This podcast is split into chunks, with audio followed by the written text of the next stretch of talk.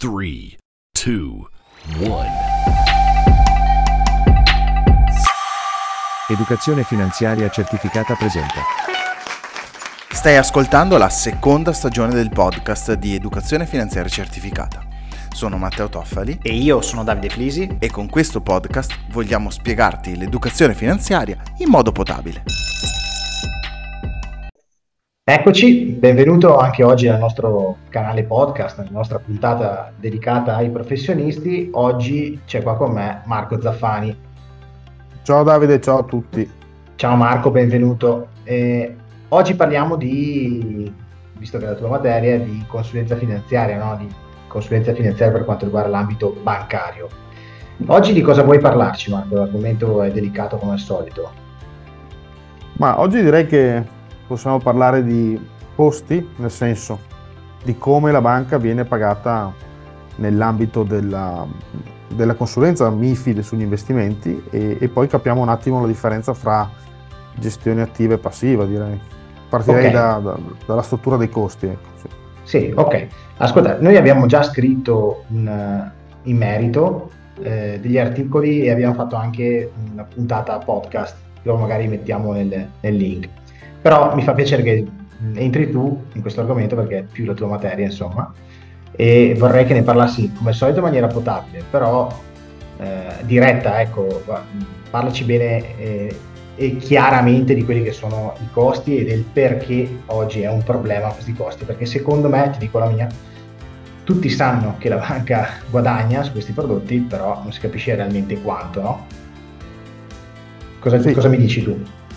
Eh, assolutamente, e diciamo che eh, alle banche non occorre insegnare nulla, no? Cioè, premesso che loro agiscono sempre in- nell'ambito della legalità, ci mancherebbe, però diciamo che eh, questa struttura di costo, no? o meglio, questo- questa metodologia di, di remunerazione del lavoro che la banca e tutto il sistema dell'industria finanziaria fa nei confronti del, del risparmiatore è un po' opaca è inutile che ci nascondiamo, è inutile che ci giriamo attorno, no?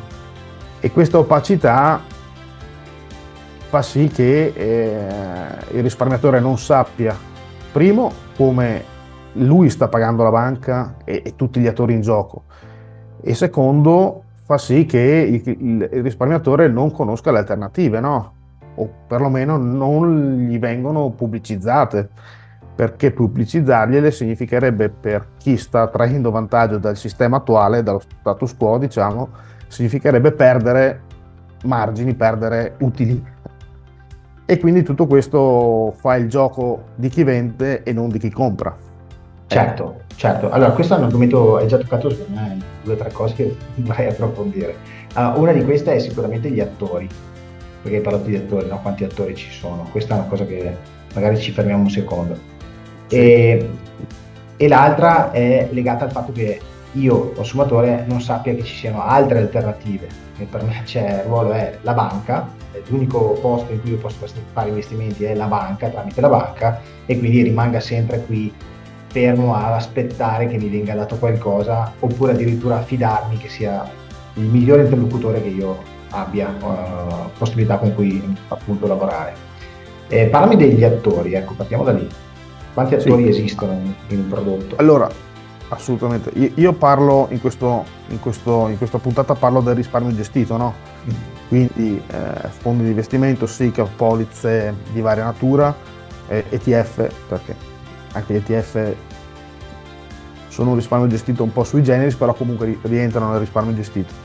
Eh, se parliamo invece di risparmio amministrato, quindi azioni e obbligazioni, per lo più il discorso cambia. Eh, però diciamo che eh, tendenzialmente le banche spingono per il risparmio gestito, non per gli ETF, ma vabbè, per il risparmio gestito, quindi polizze e fondi di investimento. Gli attori in gioco sono, sono molteplici. Il primo è chi crea il prodotto, quindi la casa di investimento che crea il prodotto. Possono essere case interne alle banche, che tipo alcune banche hanno, hanno società di gestione del risparmio interne, alcuni nomi eh, possono essere mh, Eurison per eh, Intesa, oppure Mediolanum Best Brand per Mediolanum, mm, oppure possono essere esterne, quindi possono, la banca può agire in architettura aperta, cosa vuol dire? Che la banca ti colloca varie case di investimento e con ciascuna di queste la banca eh, sigla degli accordi di distribuzione eh, per cui riceve un compenso per tutti i fondi che lei riesce a collocare. No? Eh, quindi c'è il costruttore del fondo, chi proprio mette in piedi il fondo e che poi lo gestisce, e poi c'è il distributore che è colui il quale eh, ha il contatto diretto con il risparmiatore finale che quindi fisicamente, cioè proprio materialmente vende, vende, vende quel fondo. Il distributore può essere la banca, la quale può avvalersi di dipendenti, come ero io fino a un anno fa, oppure di eh, consulenti finanziari abilitati all'offerta fuori sede. Ecco, quindi sono sostanzialmente due gli attori. Ecco. Allora, benissimo. Quindi gli attori cominciano ad essere tanti eh, rispetto a quello che io conosco. No? Io penso vado in banca e loro mi vendono qualcosa. Appunto. Invece, come ci hai fatto sentire, ci sono più interlocutori, eh, più intermediari, più passaggi, ecco, vediamolo così per dirla, per dirla semplice. Eh, quindi abbiamo risposto, c'è qualcos'altro che volevi aggiungere su questo, su questo argomento? Sì, no, il punto è come, viene, come, tutti questi attori vengono pagati, che è un po' il nocciolo della questione. No? È sì. chiaro che eh, il costo che, il, che il, risparmiatore paga sul proprio, sul proprio, investimento, sul proprio fondo di investimento, sul, sulla propria polizza, eh, rappresenta il guadagno per tutti gli attori che abbiamo citato prima. Quindi più è grande questa torta, più le fette che spettano a ciascun attore sono grandi, no? E quindi è chiaro che il sistema eh, distributivo ha tutto l'interesse a, ad aumentare questa torta, no? Sì. E il punto è che il risparmiatore non sa, spesso io ormai ho, ho eseguito decine di analisi e mi sono interfacciato quindi con decine di risparmiatori che avevano nel proprio portafoglio fondi comuni di investimento e nessuno, ripeto, nessuno mi ha saputo dire quanto pagava per i propri investimenti e quando l'ha saputo eh, ci è rimasto male, no? Quindi questa torta eh, va bene per il sistema distributivo ma è deleteria per... cioè se più questa torta è grande e più i, i distributori e l'industria del risparmio gestito gode, ma meno gode il risparmiatore ovviamente che chiaramente deve pagare e quindi deve rimetterci il rendimento per questa, per questa cosa. No?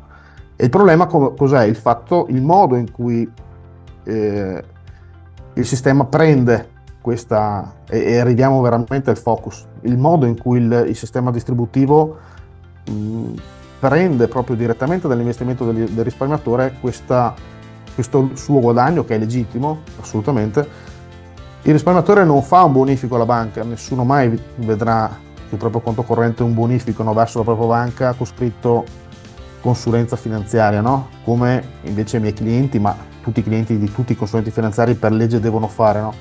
E quindi il risparmiatore tendenzialmente è portato a credere che la consulenza sia gratuita o comunque non ci presta abbastanza attenzione. Semplicemente il fondo, il gestore, la casa di investimento ogni giorno preleva una quota parte del patrimonio di quel fondo, che vada bene o vada male, cioè a prescindere dal rendimento che quel fondo ha fatto quel giorno, se il, se il fondo mi costa il 3%, non sto sparando cifre per tua casa, vuol dire che ogni giorno tendenzialmente mi costa un centesimo di punto percentuale, no? Circa. Quindi vuol dire che ogni giorno il fondo si tiene per sé e per tutto il sistema distributivo un centesimo di punto percentuale, quindi lo 0,01 circa, ok? E questo chiaramente però io non lo vedo, no? Me lo trovo a fine anno rendicontato in un uh, rendiconto che si chiama appunto rendiconto MIFID mm, dei costi, che però eh, nessuno sa leggere, ecco. Allora, certo, adesso io mi porto a casa, mi, mi, immagino la persona che sta ascoltando adesso è stato un argomento un po' più, più tecnico. Quel 3% che hai detto, io questo me lo porto a casa, è una cosa che succede spesso, e quindi se dobbiamo spiegarla in parole povere, correggimi se, se, sbaglio, ma se io pago il 3% di costi, è vero che non lo vedo, sarebbe bello che lo vedesse, no? Cioè proprio che facesse il bonifico, perché allora si renderebbe più, più conto l'utente, il cliente, ma se pago il 3 di costi, a prescindere da come va il fondo, io comunque devo ottenere rendimenti di un certo tipo per almeno a vedere poi alla fine un, un, risultato che sia positivo e questa è una cosa che secondo me in pochi hanno capito perché fisicamente non facendo il bonifico rimane appunto questo punto percentuale che hai detto che è nascosto io neanche me ne accorgo no? me ne accorgo solo se imparo e leggo quel documento eh, finale il documento bonifico quindi questa è la cosa più, più drammatica eh, no, non c'è questo tipo di conoscenza purtroppo non, non ce lo spiego giustamente, perché sennò sarebbe troppo, troppo facile poi per noi individuare le cose, però è ora di, insomma, di evidenziarle e di portarle a conoscenza. Eh, volevi, mh, ti sei già dato l'assist a gestione attiva e gestione passiva o vuoi che sì. ti faccia una domanda particolare? Cioè come, come vuoi rappresentare questo argomento? Perché l'hai detto inizialmente.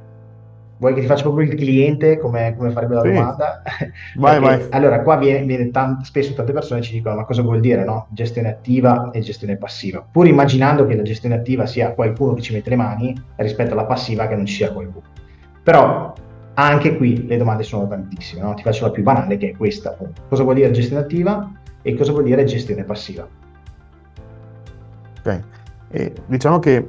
Mh, tendenzialmente le banche, no, non tutte eh, assolutamente, perché occorre dire che ci sono delle banche che si stanno muovendo anche bene nel, nel divulgare prodotti a gestione passiva. Adesso tra poco dirò cosa vuol dire, però diciamo che il 90% del sistema è ancora incentrato sulla vendita di prodotti a gestione attiva.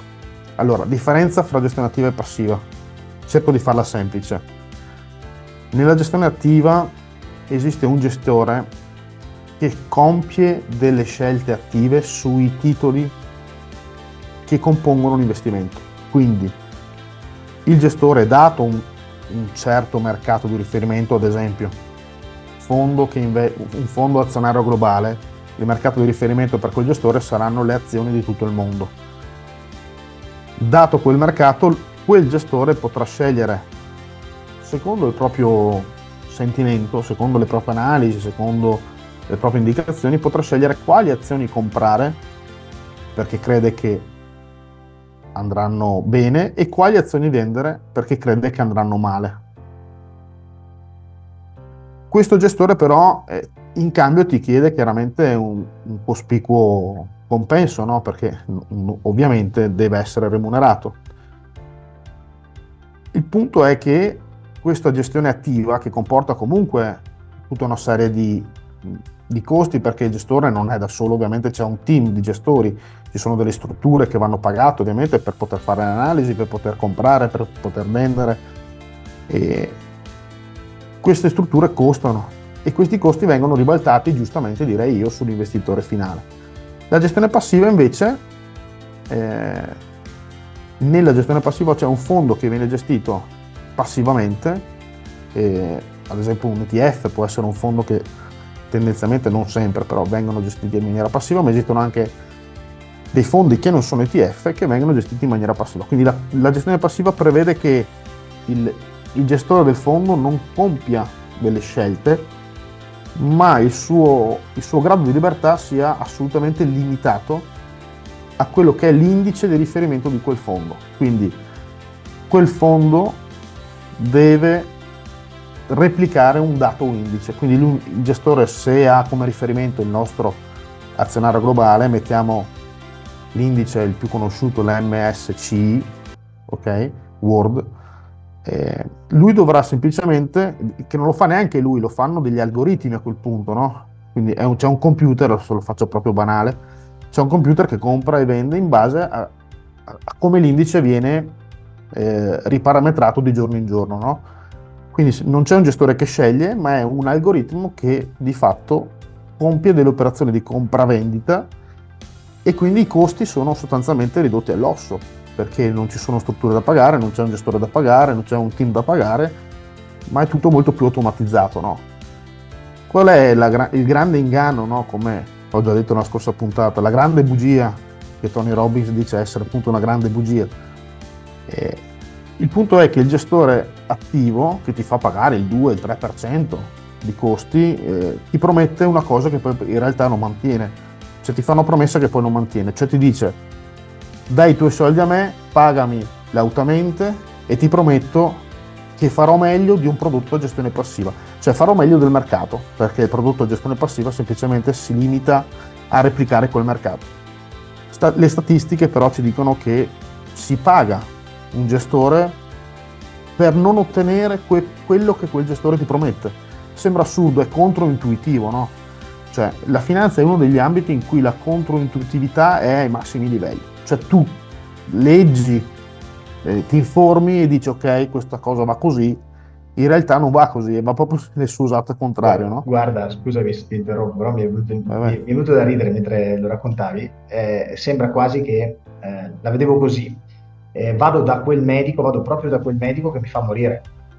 Sì, cioè, esatto. cioè, invece di andare a quello che mi fa guarire, vado perché quello ha fatto più morti di tutti. Cioè, la, la controintuitività che dicevi, cioè, mi sembra proprio il contrario.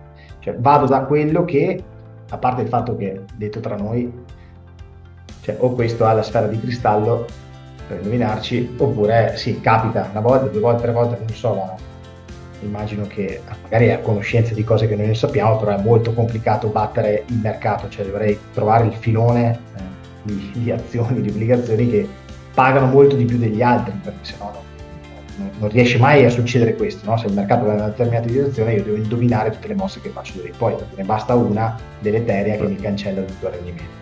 Quindi, in realtà non detto... è possibile. Sì, vai, scusami. Scusami, Davide. Sì, non è possibile perché è già successo. Sì, certo. eh, Peter Lynch col suo Magellan Fund ha battuto lo Standard Poor's 500 che è l'indice di riferimento del mercato americano per 25 anni consecutivamente. Il punto è che di Peter Lynch ce n'è uno, eh, di Warren Buffett eh. ce n'è uno e anche lì però parliamone perché negli ultimi anni eh. Warren Buffett rispetto allo Standard Poor's non è che stia brillando proprio così. Eh. Quindi o becchi il Peter Lynch, ma soprattutto devi, devi, tenere il suo investimento per 25 anni. Questo è un altro argomento, magari ne parliamo nella puntata prossima. Eh, però è sostanzialmente impossibile trovare quel gestore che farà meglio del mercato in maniera resiliente, no? cioè in maniera continua e eh, quindi sostanzialmente è meglio comprare un prodotto avere un piano finanziario prima cosa e poi comprare prodotti a basso costo, perché poi pagare un gestore sostanzialmente non serve, ma questo non lo dice Marco Zaffani, lo, dicono, lo dicono le statistiche. Marco, dai, io direi di chiudere qua perché l'argomento era abbastanza spinoso oggi e, tosto, era molto tecnico anche, per forza di cose sì, dobbiamo molto. trattare anche da quel punto di vista, non possiamo trattarlo solo a grandi linee, ci siamo entrati di più oggi, quindi io ti ringrazio, eh, ti saluto, ciao Marco. Ciao Davide, ciao a tutti. E i, ci sentiamo nel prossimo episodio per una nuova puntata di Educazione Finanziaria Certificata. Ciao, grazie. Sei arrivato alla fine di questa puntata. Vuoi saperne di più sull'educazione finanziaria? Clicca sul link in descrizione e vai sul blog educazionefinanziariacertificata.it.